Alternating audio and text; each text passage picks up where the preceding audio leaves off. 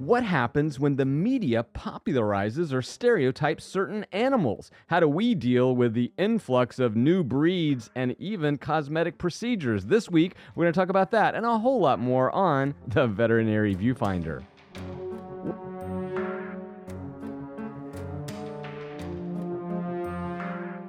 Welcome back to the Veterinary Viewfinder, the podcast that tackles the toughest topics in veterinary medicine.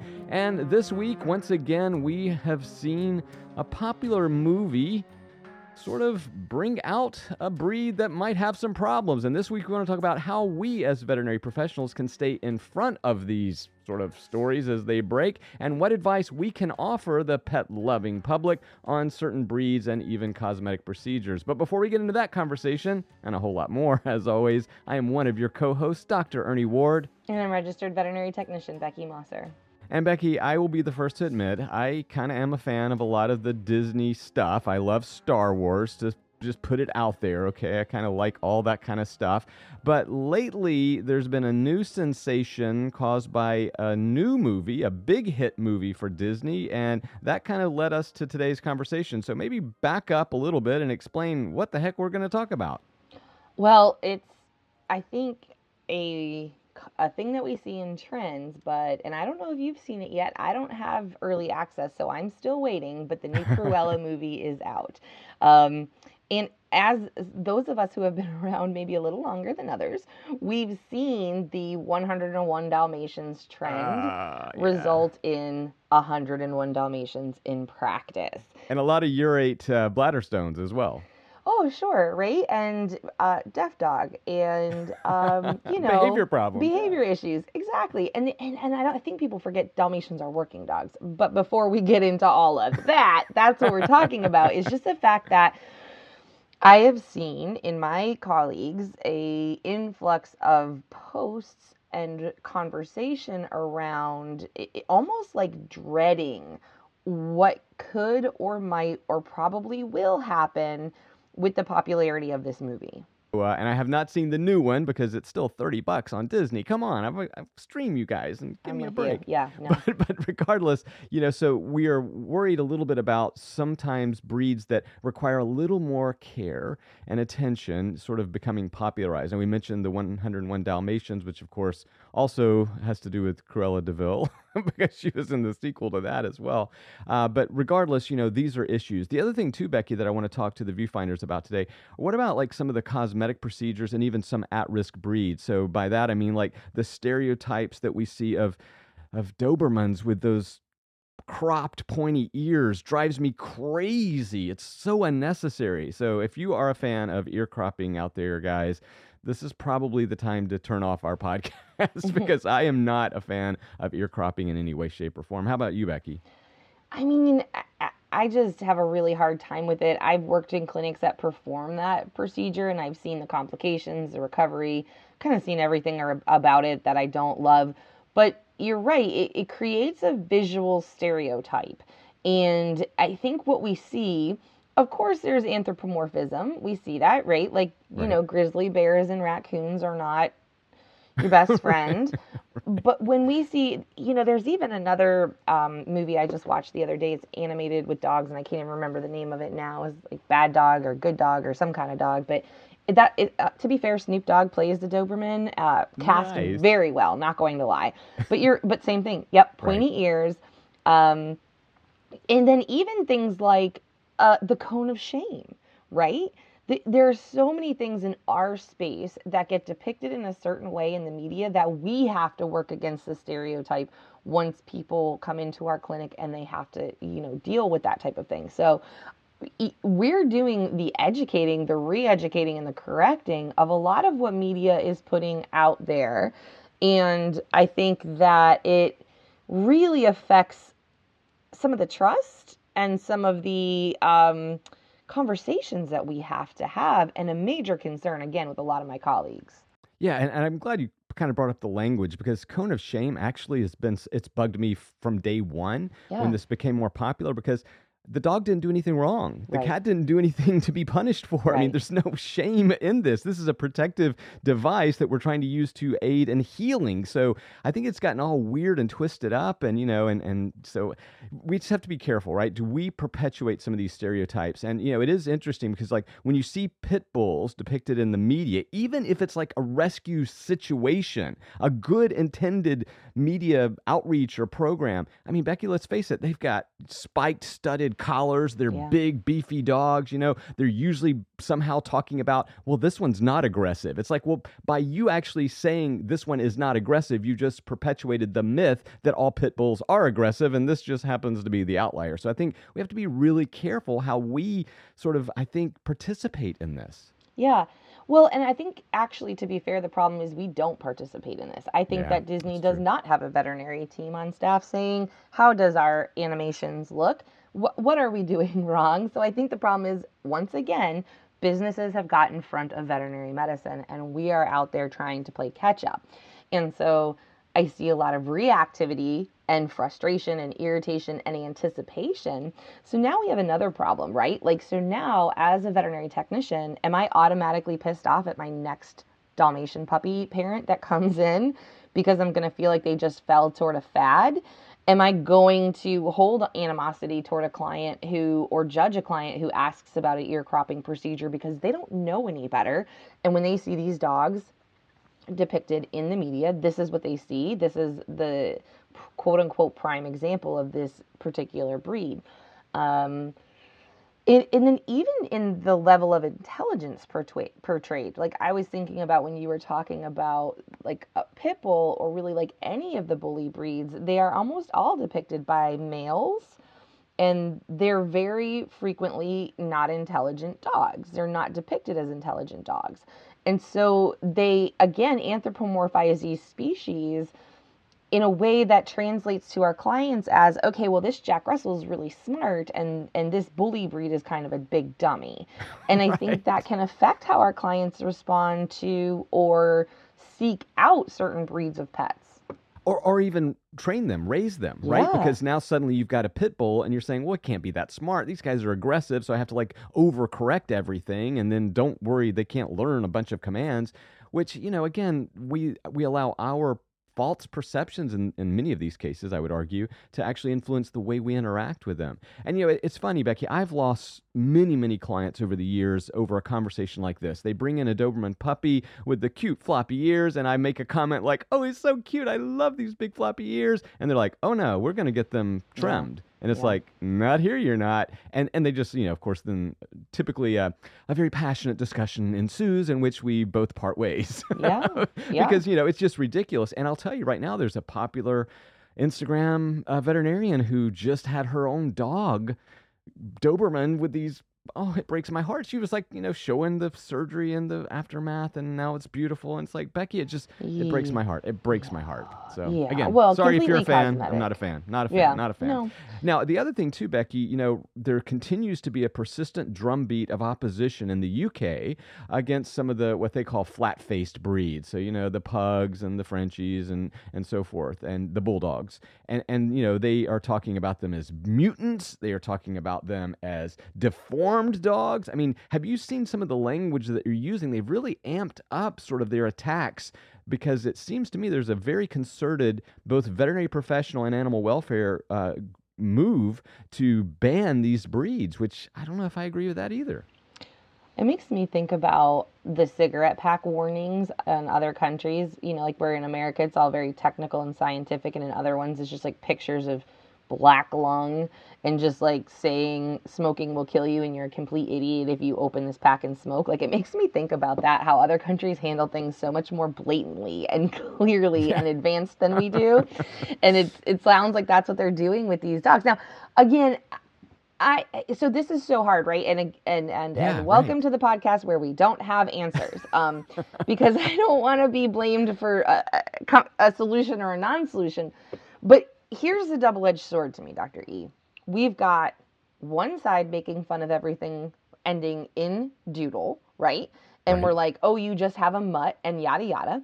And then in America, you're not allowed to even mix in like a one percent of anything else with these flat-faced breeds to make them more medically, right? You know, I don't even want to know the, I don't know the word, like like less dead Sound. is what yeah. I want to say. You know, like I want them to have some kind of snout and some kind of breathing apparatus on their face. Um, and it's not allowed where it is by some of the other breed standards in other countries. Um, so it's a really roundabout answer to say just like it's really hard to agree with completely getting rid of a breed. I've heard great, you know, there's great arguments on every side, right? Like there's no right, reason right. to breed. Then there's what we breed for preservation. Um, but what I know is, or what I feel is, it is not veterinarians and true veterinary professionals and, you know, um, therogenealogists getting involved in making these decisions. And so my appointment, my appointment, my opinion, mute, mute as it is, is more focused on the fact that whatever I feel doesn't matter so much as who is making these decisions and leading these movements and are they for the correct reasons. It would be U K or U S. Right. And and again, I guess viewfinders, just to be clear, I'm not making a statement one way or the other on, like, do I believe that Frenchies should be banned, although I don't in general like yeah. breed bans. But right. but what, I, what I'm really digging at here is calling them mutants, calling them deformed. Like yeah. it's this is what I'm kind of getting at today. Like, you know, again, if you have a Doberman portrayed in the media with the, the tall, pointy, cropped ears, you know, that then perpetuates people to go, oh, that's what a Doberman is supposed to look like. So therefore they leave Doctor Ernie Ward because he won't do their ears like that. You know, so what I'm saying is if you then call dogs mutants and deformed and all these other horrible names that they're actually using publicly now, you know, are we creating this culture of shaming? And if so, is that actually the right way to make change? Like, like I think that's really what I'm trying to explore, at least with this conversation. Sure. And it makes me wonder, though, like, because, you know, if you need a, a reaction from society to be at a level six, you know you have to come at them with a level eight, right? Like, yeah. so do we have to go so big as to use words like deformed and mutant to get people to really start to think, like, as minimal as maybe a bad idea? Because I, I feel like we become so desensitized that you really have to go that big to be that clickable of a link, to be that catchy of a headline, to be that big of a word, to reach into people's, you know, implicit bias to try to change their perception of what they may override logic with because of cuteness and adorableness and puppiness, right? And, and it's funny because while you were saying that, I was almost thinking about how, like, how many people have said to me in the past, I'll never own a pug because their eyeballs pop out. Right, right. And there's, right. like, that perception. And I was thinking about how in media so often they're portrayed as these crazy, googly-eyed, like, twitchy, um, almost, like, mentally incapable breeds. Um, and so then there becomes this bias based on this, like, why does everybody think pug eyeballs pop out that easy? I, I don't understand. You know, how has that become the misnomer? So um, it was making me think about that when you said it. Again, I'm like, well, do we have to go so high for shock value to even get people to start to think logically?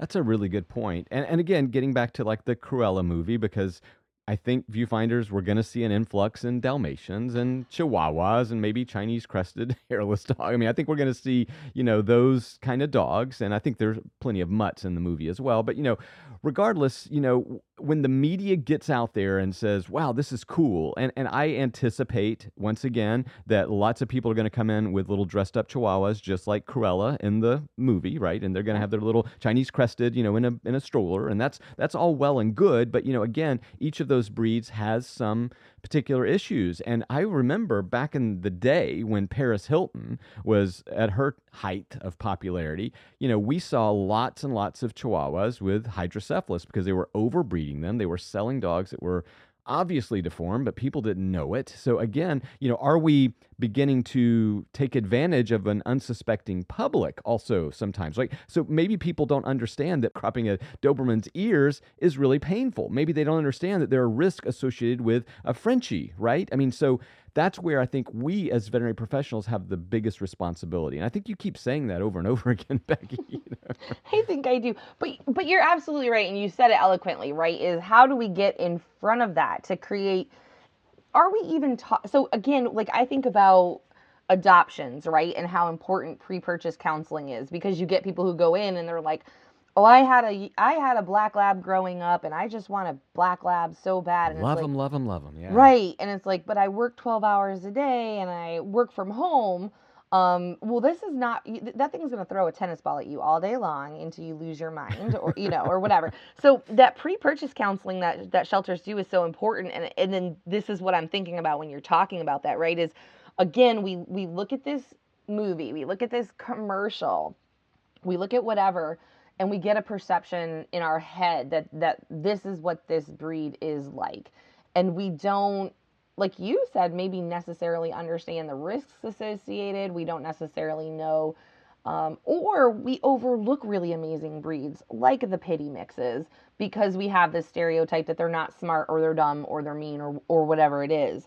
Um, and there are a lot of animals in the media. I mean, like when you really start to look at everything that you're watching, start paying attention, guys, to commercials, to the Charmin bears, right? Right. I mean, yeah, yeah. There are animals anthropomorphized and depicted in, you know, I'd say almost eighty percent of what we watch in some way or another. And if we start to pay really close attention, we can see where we're getting into trouble.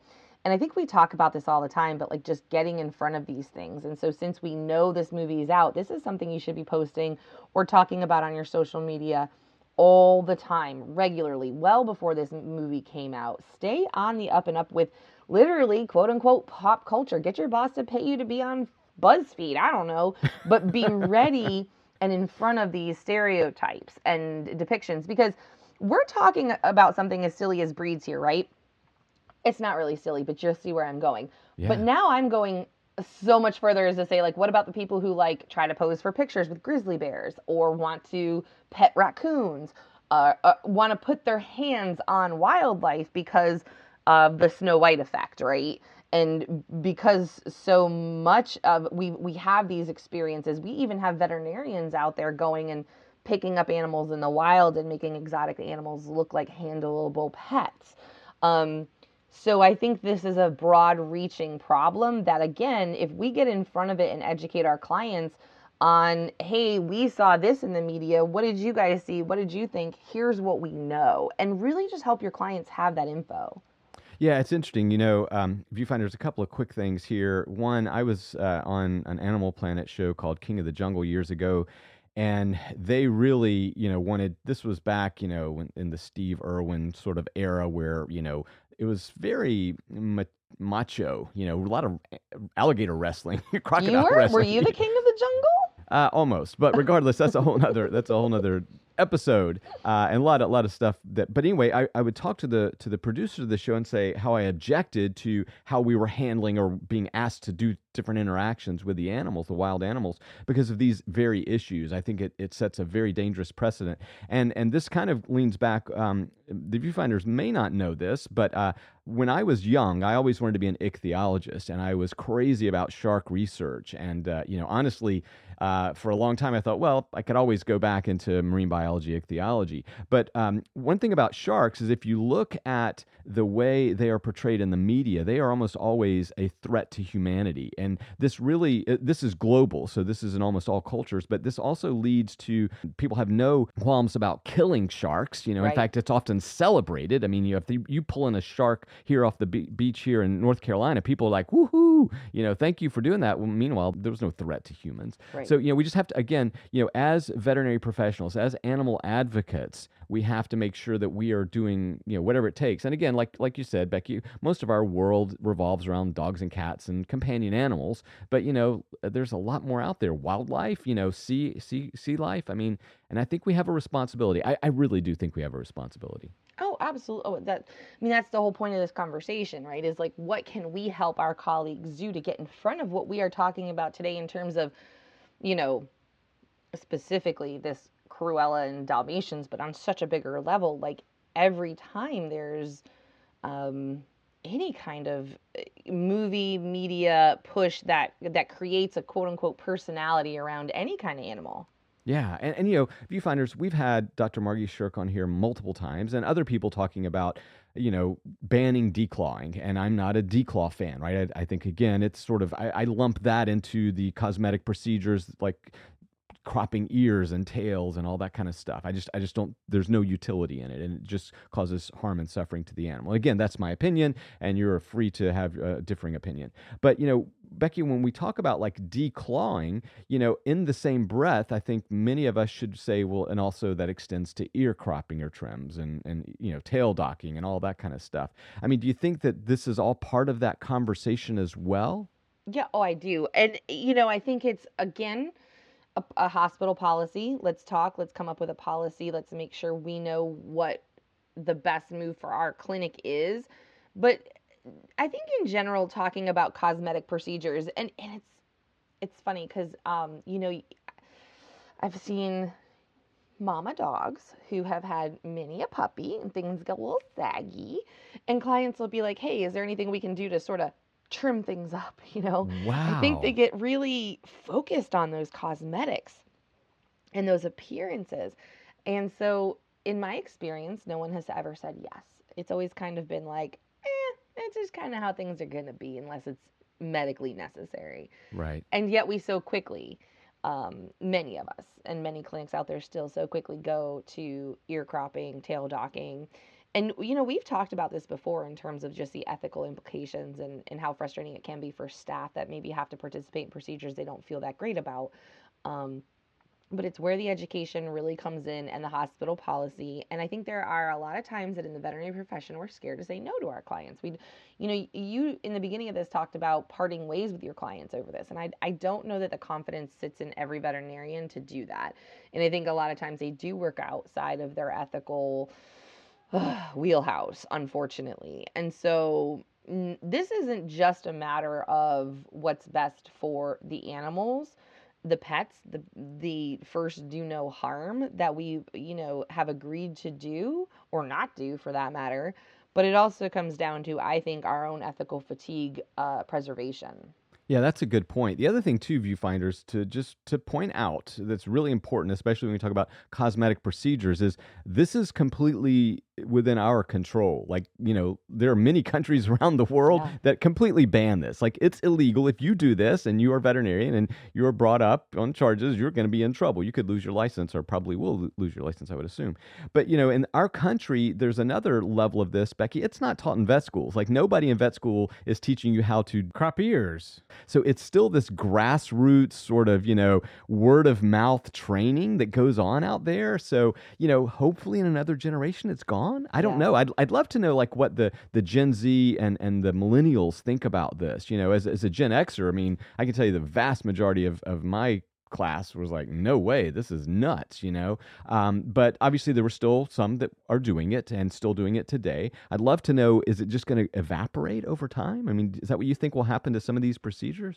I honestly do. I think that more and more veterinary students are graduating with boundaries and with different expectations about work, life, and ethical balance than they have in the past. And I think they... I hear of a lot more interns and new grads asking great questions on their interviews and asking questions that are important to them. And I think that they, they will come out of school saying, this is not a procedure I'm willing or going to perform. Yeah. Uh, and, and, yeah. and what about vet techs? Like, do you think that they are also taking that under consideration when they're selecting a job? You know, do they like say, oh, do you guys, I mean, obviously declaw, we've discussed that multiple times here. I think that is a trigger, and that's going to be a, something that would prevent some people from working in a clinic. But what about like cosmetic procedures? I think, unfortunately, for technicians, no. I don't think that one, I, unfortunately, I've seen so many technicians go in feeling like they're grateful to be given an opportunity for a job. Yeah, they don't yeah. have that feeling of like, you're lucky if I come work for you with my education, my experience, my knowledge, and my hard work ethic. Instead, I think so often they're just like, you know, like the scene from Rent, like, man, we need this job. And I'm, I don't know why. And then, um, so no. And then I think that is sort of what happens more in that ethical fatigue and burnout for our technicians is they're regularly participating in, and we've talked about this, in procedures right, right. and in treatment plans that they don't necessarily agree with. That will hollow you out quicker than anything, for sure. Viewfinders, if you are forced, not forced, but if you have to participate in things that just really you have tremendous ethical friction against uh, day in, day out, that that will break your heart. You know, sometimes there are certain situations, uh, and maybe it's a, a flat-faced dog, you know, right? If you're in the U K right now, I, I'd love to know if any of our, our U K Viewfinder family, um, you know, if you're experiencing that, like, you know, you go, wow, we don't want to deal with some of these issues, and yet your boss or your clinic uh, continues to persist. These are really good, good questions that we should be asking. But Becky, again, back to this big hit movie, Cruella, which uh, I love Emma Stone. She's fantastic, so nothing to do with her. But, you know, do you think, Viewfinders, that we're going to begin to see another surge in Dalmatians and Chihuahuas and Chinese Crested? I mean, do you think that we'll actually see another wave of this? Will they be popularized like we've seen in the past? Will you start to see lots of, of Chihuahua outfits becoming, you know, uh, popular once again? I'd, I'd really like to know what you think about that.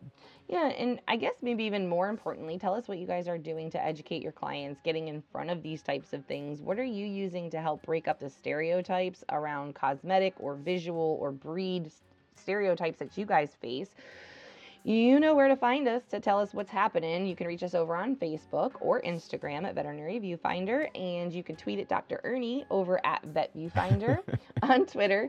And we have an email. If you guys want to email us, um, we hear from some of you guys out there sometimes. It's veterinary viewfinder at gmail dot com.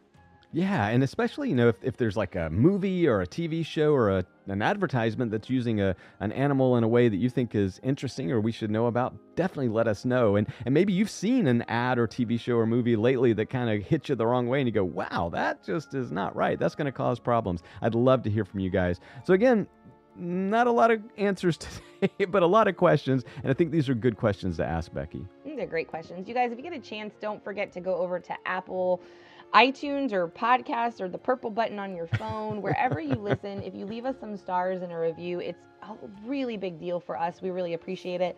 Um, I went through the comments the other day, and you guys are, are so wonderful and nice and gracious in what you say, and it really, truly does make our day. So uh, hit us up. Yeah, you have no idea, Viewfinders. Like, I literally was having a bad day a couple of weeks ago, and I remembered that Becky said, oh, there's a new uh, review, and I went and read, and I got to tell you, you know, it brightened my day. It kind of flipped it around. So so thank you, thank you, thank you, because, you know, sometimes Becky and I are here on microphones and isolation. You know, we live in a small rural part of the country, and it's so nice to be able to connect with you. We hope that you are safe and sound out there, and again, we really appreciate you listening to us every week. Talk to you next week. Bye. Bye. We got some interesting stuff.